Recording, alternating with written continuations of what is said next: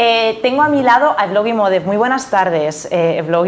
Muchísimas gracias por venir. Em, quería comentaros, eh, Evlogi es el, CEO de la inmobiliaria transparente y para nosotros era importante contar con tu figura en el día de hoy, en esta mesa de debate que vamos a abrir, porque eh, la idea es que tú vas a transmitir un poco mm, la neutralidad, ¿no? Un poquito las, posturas tanto de un lado como de otro lado.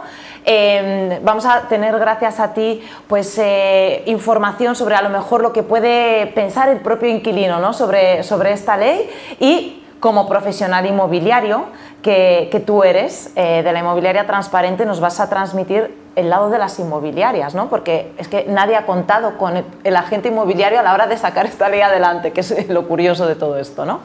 Entonces, ahora sí, eh, quiero dar la bienvenida a, todos, a Nora, a Nelo, eh, Alfaro ya ha expuesto su opinión y eh, al Vloggy y sin más demora vamos a preguntaros a todos vosotros ¿Qué es lo que opináis sobre esta, sobre esta ley? Le doy el paso al Vloggy, ya que le tengo aquí al lado, y seguimos después con Nora y con, y con Nelo, si, si os parece bien, por seguir un, por seguir un orden. Buenas tardes, Bora, Jorge. Buenas tardes. Un placer estar de nuevo aquí. Bueno, lo que nos está uniendo hoy es eh, una cosa que la mayoría de la gente relacionada con el mundo inmobiliario pues ya se esperaba. Eh, efectivamente, pues eh, parte importante que somos las agencias inmobiliarias como que no nos han preguntado esta vez. Aparecemos dentro, de, dentro del proyecto de la ley esta tarde me lo he repasado porque al saber que iba a venir aquí digo, pues oye, voy a echarle un rápido vistazo y tal. Y pues es curioso, ¿eh? Mm, hay cosas que realmente si te lo lees, efectivamente dices, pues esto no tiene nada que ver con la realidad porque ahí se está hablando de una gente súper vulnerable que de pronto pues son ocupantes y habitantes eh, como en su vivienda habitual, o sea, realmente ellos han ocupado, pero están dentro de una casa y ya se le tiene que respetar como habitantes eh, y que eso es su domicilio habitual. Y luego pues te encuentras con otras cosas así que realmente a unos jueces seguramente les ponen los pelos de pelo, los pelos de punta. Y claro, es muy interesante todo, todo eso lo que puedes encontrarte dentro, porque si en una parte aparece, además no es en negrita, ¿eh? hay muchas cosas que están en negrita, pero lo que pone que los agentes inmobiliarios pues ya solamente tienen que cobrar de la parte arrendadora, ok, pues yo siempre he cobrado de las dos partes, entonces si la ley me lo prohíbe a cobrar de la parte arrendataria, pues seguramente no vamos a poder a tener ingresos por ahí, pues claro, no va a ser eh, un- una gestión que vamos a poder atender eh, con tanto ánimo, porque efectivamente son las cuentas de cada un profesional y al fin y al cabo tenemos que estar atento a lo que el que nos paga, pues eh, es ahí donde vamos a trabajar.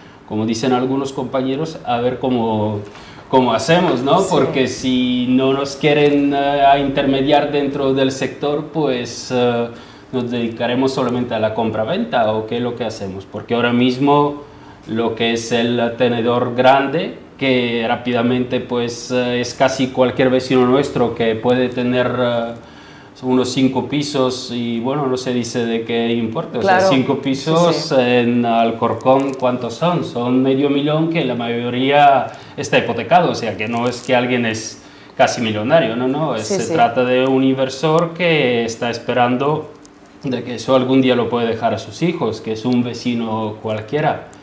Pues esos grandes tenedores ya han pasado por la oficina y han dicho, mira, yo quiero vender unos cuantos pisos rápido porque ya no, No entra en mis cálculos. Claro. Porque en cualquier momento pues me lo pueden ocupar como mínimo o tener que pagar más impuestos que también están previstas. Es eh, una ley que yo creo que no se va a aprobar, o sea, no, no lo veo, además tan, tan rápido que ha salido, me sonaba igual como el Real Decreto de 2019 de la Ley de Arrendamientos Urbanos, que anteriormente la ley de 2013 era una ley pues eh, meticulosamente trabajada, que sí que hubo muchísimas consultas a todos los grupos eh, del gremio y en, todo, y en todas las federaciones y se estaban haciendo consultas y la gente, bueno, los que son los APIs eh, que estaban dentro del proyecto pasaban y nos preguntaban y esperaban nuestras eh, respuestas de cómo hay que aplicar, de qué duración darle al contrato, qué tipo de garantías, cuáles son los óptimos y demás.